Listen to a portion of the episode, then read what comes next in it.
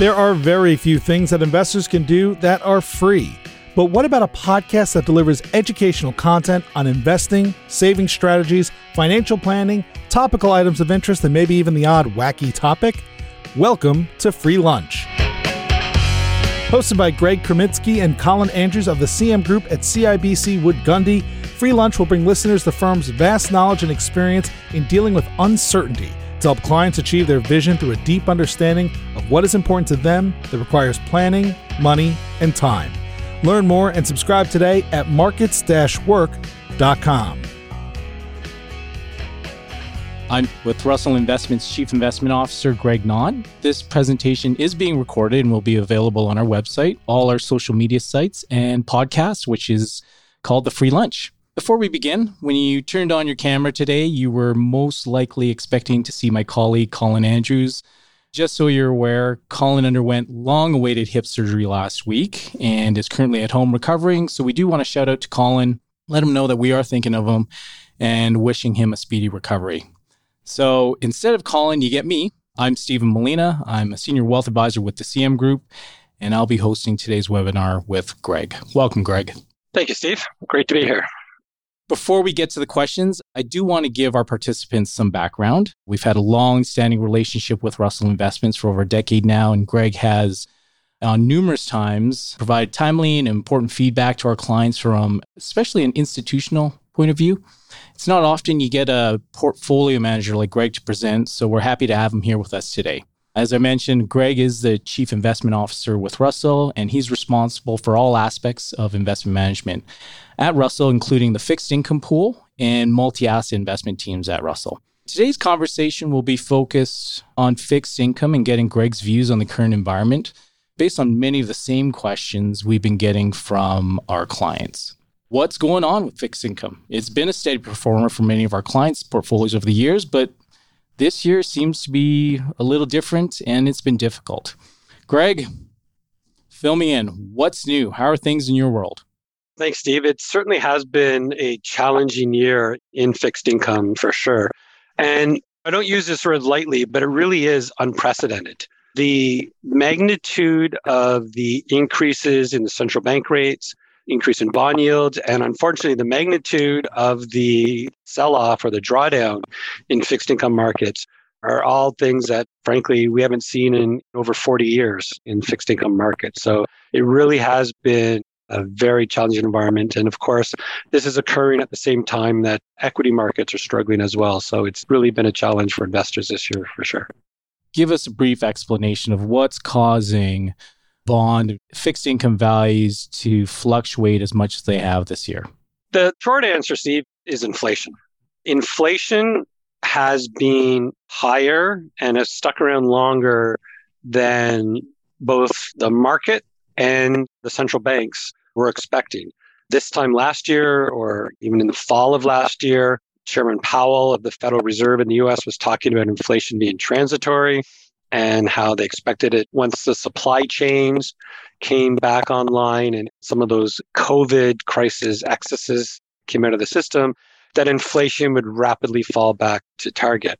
Well, as we've learned through the first number of months of 2022, that wasn't the case. Those were contributing factors, of course, but that inflation was stickier. It was going to stay around longer and at a higher level than they had initially anticipated.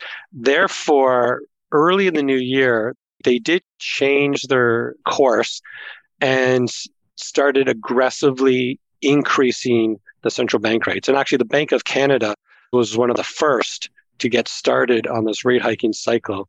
Inflation is problematic for almost all financial assets. Inflation is not good for government bonds. Inflation is not good for corporate bonds inflation is not good for growth equities and inflation is not good for value equities. There's not a lot that does well. It's not good for real estate either. So there's not a lot of assets that performs well in an inflationary environment. Unfortunately, that's what we have been in for really the last 18 months or so.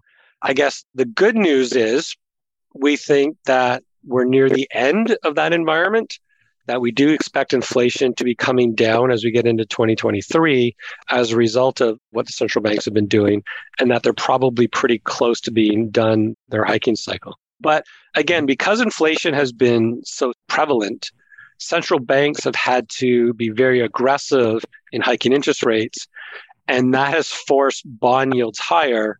And the basic math in bonds, if yields are increasing, prices are declining. And so with prices declining, that's where you've had your negative returns in your fixed income assets so far this year. Has there ever been a time in history that we've seen the central banks be this aggressive with their interest rate hikes? I mean, you'd have to go back to, in the US, anyways, the Volcker era. He was chairman before Greenspan. And so we're talking late 70s, early 80s. And they did not necessarily hike rates as quickly as what's happened this year, but they were hiking for an extended period of time. And so for some of you, you may recall in the early 80s, interest rates 12, 14, 16%. Inflation was running 12 to 13%. If you're unlucky to have to take out a mortgage at that point, your mortgage was probably 14% mortgage. Inflation was a real problem in the late 70s. You had the energy crisis, President Carter, and so on probably some of their policies probably made it worse. And so central banks back then needed to get very aggressive, hiking interest rates to combat inflation. The difference then, though, was labor or wages. There was that wage price spiral because unions and labor was arguably a stronger voice or a larger component of the labor market. Since then, outside of some public sector unions, the number of people who are a member of a union has declined quite significantly. And so there isn't the same sort of automatic price increases that we may have saw back then. But that was a good roadmap of where things have kind of occurred here. We think that because this time central banks were a little quicker to get going, they were still a little bit late.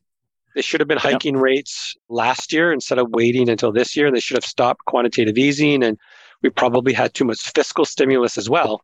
But I do think they were a little bit quicker than they were back in the 70s and 80s. And you don't have the same wage pressures as you had back then. We're not going to see double digit inflation and we're not going to see double digit interest rates and we're not going to see double digit mortgage rates. They're a lot higher than they were. A year ago, bond yields were 1%. Now they're 4%. Mortgage rates have gone up quite a bit from where they were, but they're still in the mid single digit range, which I think is close to where they're going to stop. We've been explaining to our clients for years about the virtues of diversification. Stocks go up and down, bonds add a layer of security. They don't necessarily move in the same direction. And when they do, they're usually not as volatile.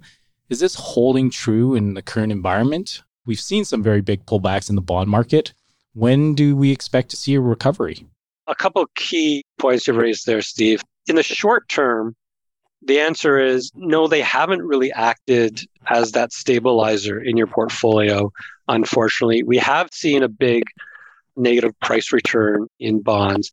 They've been, we would say, is positively correlated to equities when normally they're negatively correlated. So they've both moved down. Quite frankly, in 2020 and 2021, they're both moving up together certainly over the last 12 months, they've both moved down together. And that's been a problem. If you have a balanced portfolio or 60 40 type portfolio, it's been a very challenging environment with both stocks and bonds selling off. And again, the reason for that is because this environment has been driven by inflation fears, and inflation is bad for stocks and bonds. So the fact that they moved together over this shorter time period is not a good thing, but is understandable. Going forward, though, I do think the relationship is going to change and that the protection element of fixed income or that stabilizer or that anchor in your portfolio is going to come back to the forefront. And the reason I say that is because, at least based on our outlook and our expectations, is that we're in the midst of a transition from markets being driven by fears of inflation moving ever higher to fears of a recession and growth slowing significantly. And in a slow growth environment or in a recessionary environment, that's where bonds perform the best. especially government bonds, you generally see interest rates coming down, especially shorter term bond yields coming down quite a lot. You sometimes also get what we call the flight to quality or flight to safety. People get concerned in a recession about earnings, slowing earnings or negative earnings from your equities, and maybe your equity markets still struggle. And so they shift assets from equities to fixed income, and that, of course, benefits fixed income that's where I think we are. We're in the midst of this transition. And so if we do see a recession next year, or at least significantly slower growth, I expect bond yields to actually move lower, not higher. And that should provide a tailwind to the return. The other thing I'll just mention quickly about the bond market now and what's different now than where we were 12 to 18 months ago is that remember I've said central banks have hiked rates, so yields have moved higher that's caused prices to come down.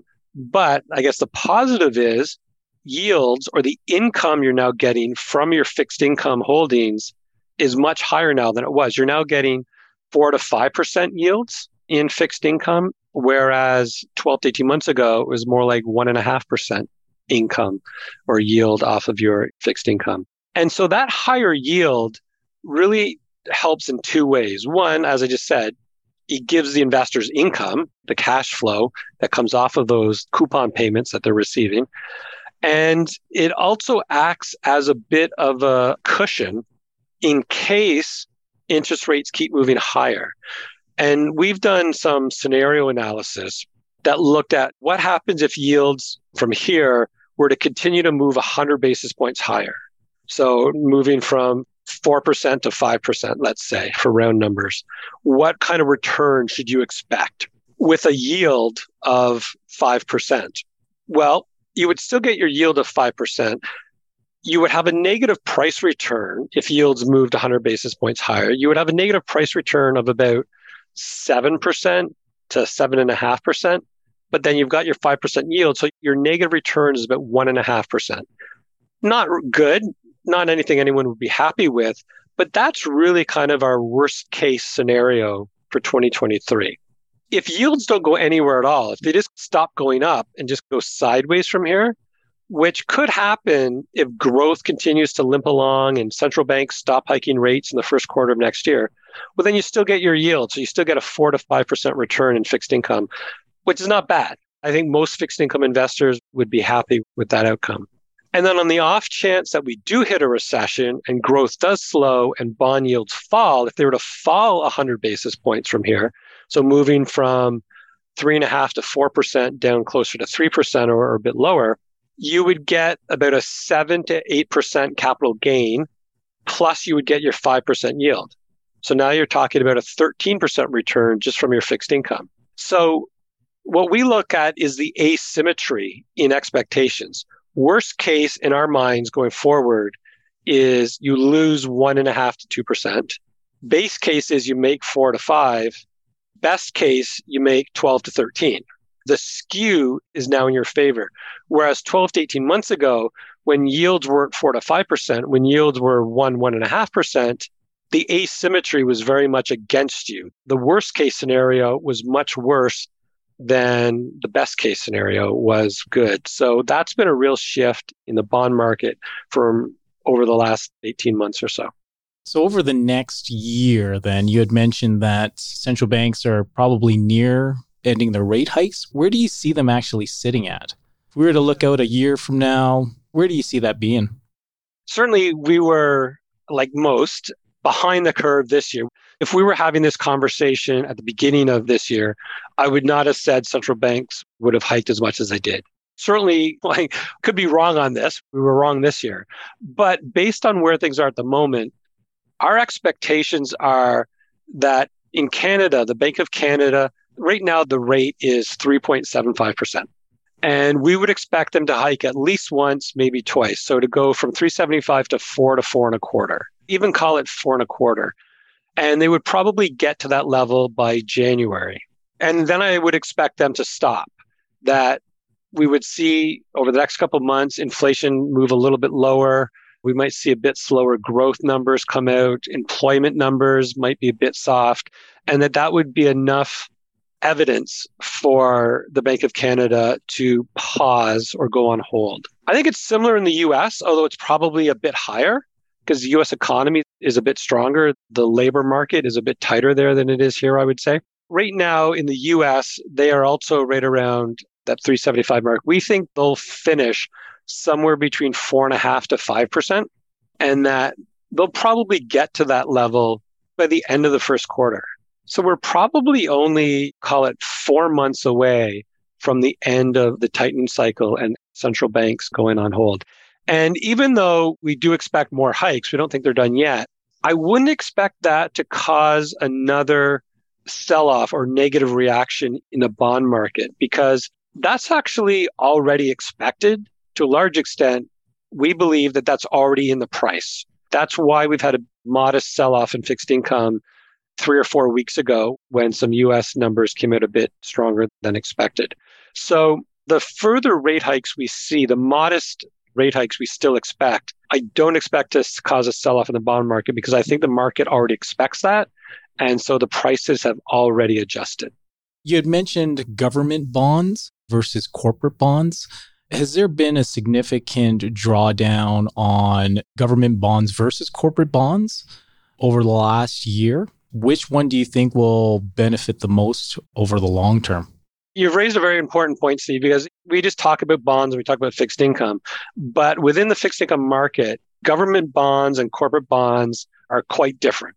They're both bonds, they're both debt securities, but they respond very differently to the macroeconomic environment. And so, specific to your question, the answer is this time, unfortunately, they've both come down a lot. There hasn't been a lot of difference between the performance of government bonds and corporate bonds. And usually there is. And the reason I say that is because a good environment for corporate bonds is an environment where corporate earnings are very good, the economy is in decent shape, and the corporations are generating strong cash flow.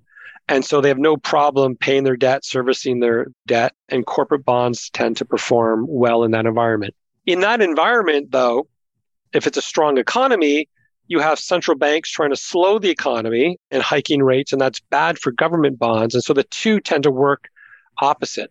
Conversely, corporate bonds tend to do poorly when you have a recession or a challenging economic environment. Earnings are declining or going negative. Cash flow isn't as strong, and companies have a bit more of a challenge servicing and rolling over their debt. But in that environment, you usually have fiscal and monetary policy trying to stimulate the economy. And so government bond yields are coming down. So the two usually work inverse to each other. And that's why in most fixed income solutions, you would hold both government bonds and corporate bonds for that diversification. As I said, this time though, unfortunately, they both come down together. Again, that goes back to my original comment. It's because of inflation. Inflation's bad for government bonds. Inflation's bad for corporate bonds. To your question about what's better going forward long term, I would have two points to make there.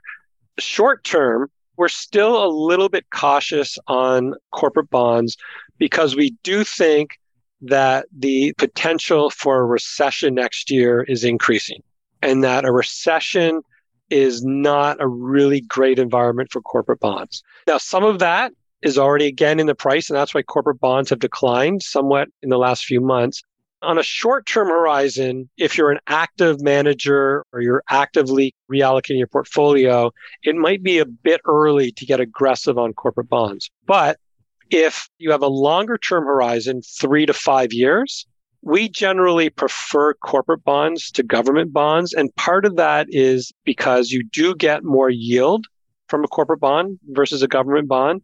They usually provide what we call a spread so if your five year government of Canada bond is at 3%, your investment grade corporate bond is probably at maybe four to four and a half percent yield. So you do get that extra compensation for taking more risk because there's really no risk of default in a government bond. But of course, there is some modest degree of default in a corporate bond. And so investors rightly want higher compensation for taking on that extra risk. And what we have found over time, we and others have done lots of studies and research and empirical research on this. that that extra yield you get from corporate bonds, you do get paid over time, that extra yield. The, the term we use is a credit premium. And so if you're willing to withstand a little bit more volatility, having a pretty good allocation to corporate bonds, not only corporate bonds, but probably a healthy allocation of corporate bonds in your portfolio is going to help add return over the long term if you're looking at three to five years. And here's a question that we get a lot. As we all know, we, we see it on the news. There's a record amount of government debt currently between Canada and US. What sort of effect is this having on fixed income? You're right. You can go back to the financial crisis of 2008, 2009. There's a massive increase in government debt in North America and also in Europe because we had the European debt crisis. You might recall the crisis in Greece and Italy and the peripherals in Europe. And then you move forward to COVID 2020, the pandemic, the shutdown of the economies, and then the massive fiscal response. Governments provided a massive amount of support to individuals and businesses to try to see them through this period of enforced economic shutdown where the revenues for all these businesses disappeared. And so to prevent massive amounts of bankruptcies and unemployment and long term destruction of the economy, I think they rightly provided a bridge through this stimulus to individuals and to businesses, especially small businesses, to allow them to still have some form of revenue and not be forced to shut down and go into bankruptcy. But of course, that means they had to issue a huge amount of debt to have this money to provide the stimulus. And so you're right that we've seen another extremely large increase in the amount of government debt that's out there.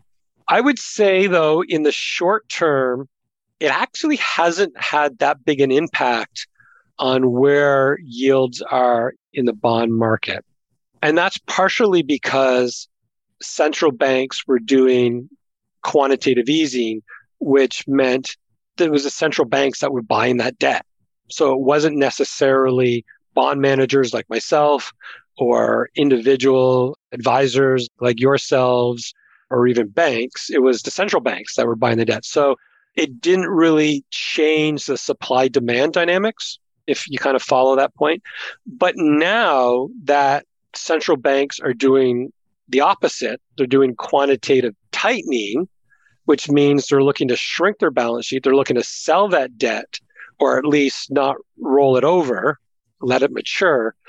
It's having a little bit of an adverse effect. And so that increase in supply, if you understand economics 101, supply demand, if demand stays constant and supply increases, your prices decline. So that is something we're watching. We don't expect it though to significantly disrupt the bond market. There's different opinions. We talk to a lot of bond managers and a lot of strategists, and there's different opinions out there. Some people believe this is a very significant problem over the next couple of years, and others think it won't be much of a problem at all. We think it'll be a headwind It'll be a little bit of a hurdle for the market to get over, but I don't think it'll cause a major disruption because it's not like the central banks are just going to go dump all these bonds on the market and have just a massive increase in supply. In most cases, they're just going to let it mature. And so it's not actually any sort of forced selling in the market.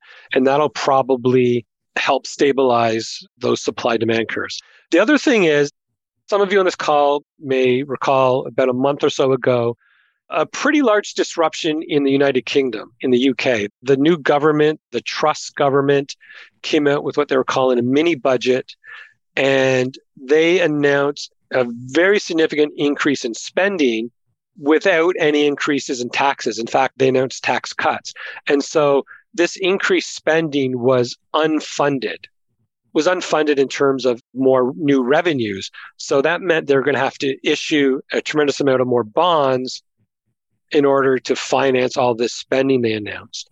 Well, the UK bond market essentially revolted against that and said, if you're going to increase the supply of UK government debt to that magnitude, then the current prices are nowhere near the clearing price of where it's going to be with all of that debt. And yields went up dramatically in one, two, three days. And then that caused other problems in terms of the UK pension funds and things like that. They had a reverse course. Prime Minister Truss was forced to resign and they got the new prime minister. And the reason I bring that up, that did not have much of an impact on the Canadian or US bond markets, had a little bit of a spillover effect, but not very much. But the reason I bring that up is because it's a bit of a warning shot to other governments in the US, in Canada, and Europe that the bond market isn't going to tolerate significant increases in fiscal spending from here. They're telling these governments you need to get your budget deficits back in order.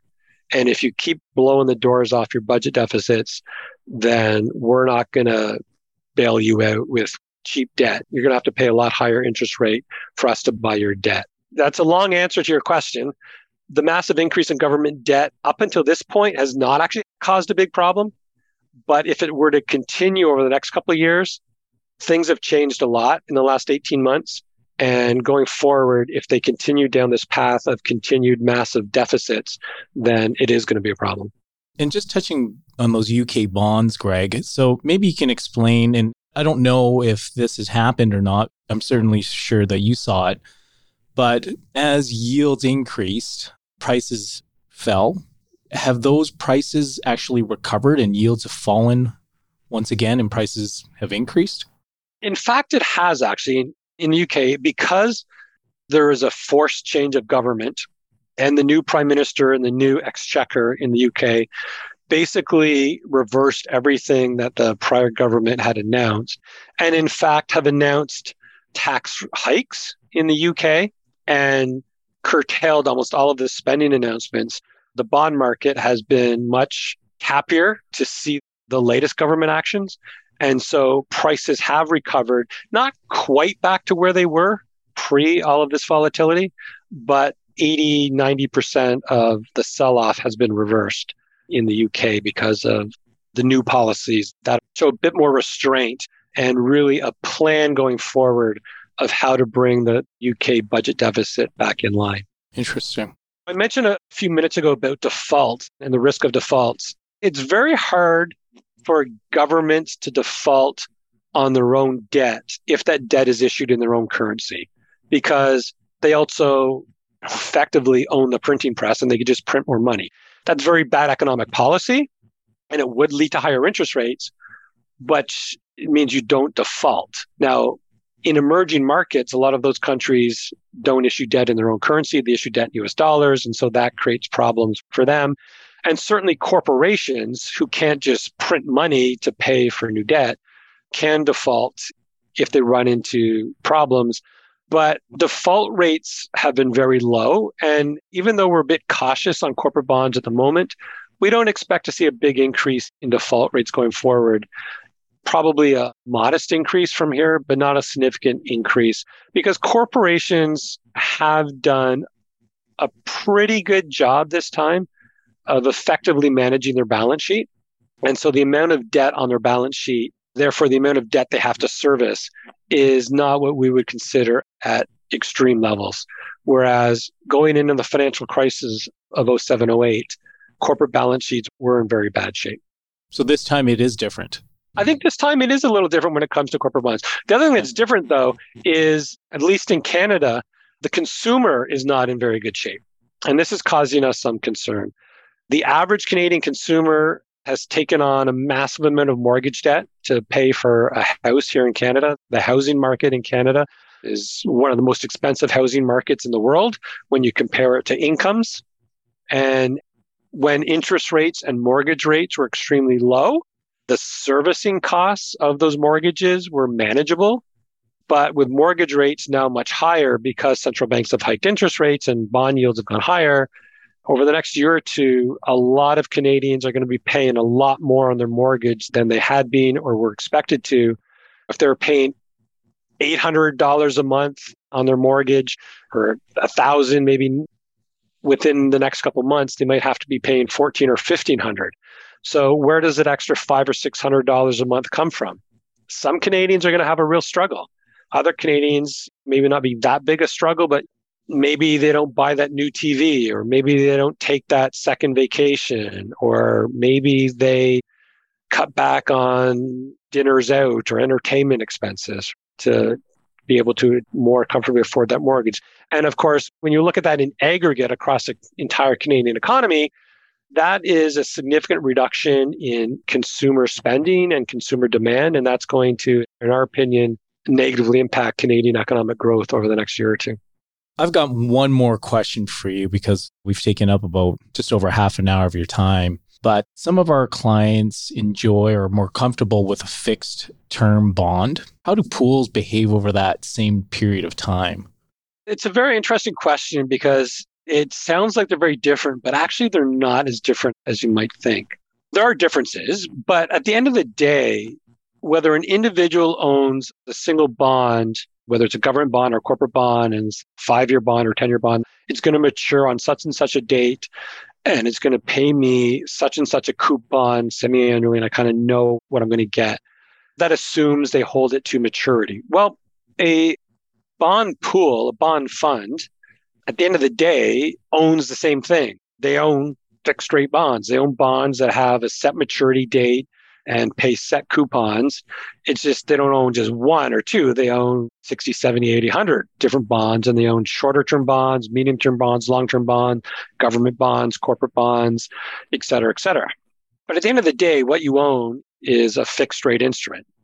Now, a bond pool, of course, just like any equity fund, strikes a NAV every day. So you look at the value of all your bonds divided by the number of units, and you have your net asset value per unit of the fund. And if interest rates have happened to have gone up that day or yields have gone up that day, well, the prices have gone down, your NAV has gone down, and so you're going to have a negative return that day 20, 30 basis points, whatever it happens to be. And obviously, conversely, if interest rates have come down, prices have gone up, you have a positive return that day. And so every single day, all of the bonds in this pool are getting marked to market. And that's being reflected in the net asset value. If you own a single or a small group of individual fixed rate bonds, you're probably not seeing the day to day mark to market value changes of those fixed rate bonds. And if you're planning to hold at maturity, you probably don't care anyways. But if as an investor, that investor decided I need to sell that bond because I need this money for whatever reason, or I want to move it to equities, or I want to buy a new boat, or whatever it is they want that money for, and they were to go sell that bond prior to maturity, you will not get par on that bond you will get whatever price the market is pricing that bond at at that day. And that could be above par or it could be below par. I think that's about all the time we have for today. It's been great having you on the webinar, explaining to our listeners and viewers what's been going on in the fixed income world, because it has caused a lot of concern for us in 2022. But from the sounds of it, going forward, it seems like things are poised to be better. So we're looking forward to that recovery in the markets. I want to thank all our participants for attending. If anyone has questions regarding the presentation, I recommend that you reach out to your advisor or a member of the CM group. And just want to thank you again for joining us. Greg, thanks again for being here today for us. And we look forward to talking to you once again. Thanks again, everyone. And everyone have a great day. Bye now. Thank you for listening to the Free Lunch Podcast hosted by the CM Group at CIBC Wood Gundy. To subscribe to this podcast to get more realistic insight on investing or to connect with one of our talented partners, please head on over to markets work.com. We'll see you next time on the Free Lunch Podcast. The CIBC logo and CIBC Private Wealth Management are registered trademarks of CIBC. If you are currently a CIBC Wood Gundy client, please contact your investment advisor. CIBC Private Wealth Management consists of services provided by CIBC and certain of its subsidiaries, including CIBC Wood Gundy, a division of CIBC World Markets Inc. CIBC Private Wealth Management is a registered trademark of CIBC used under license. Wood Gundy is a registered trademark of CIBC World Markets Inc. Colin Andrews and Greg Kreminsky are investment advisors with CIBC Wood Gundy. This information, including any opinion, is based on various sources believed to be reliable, but its accuracy cannot be guaranteed and is subject to change. CIBC and CIBC World Markets Inc., their affiliates, directors, officers, and employees may buy, sell, or hold a position in securities of a company mentioned herein, its affiliates or subsidiaries, and may also perform financial advisory services, investment banking, or other services for, or have lending or other credit relationships with the same. CIBC World Markets Inc. and its representatives will receive sales commissions and or a spread between bid and ask prices if you purchase, sell, or hold the securities referred to above. CIBC World Markets Inc. 2023 three.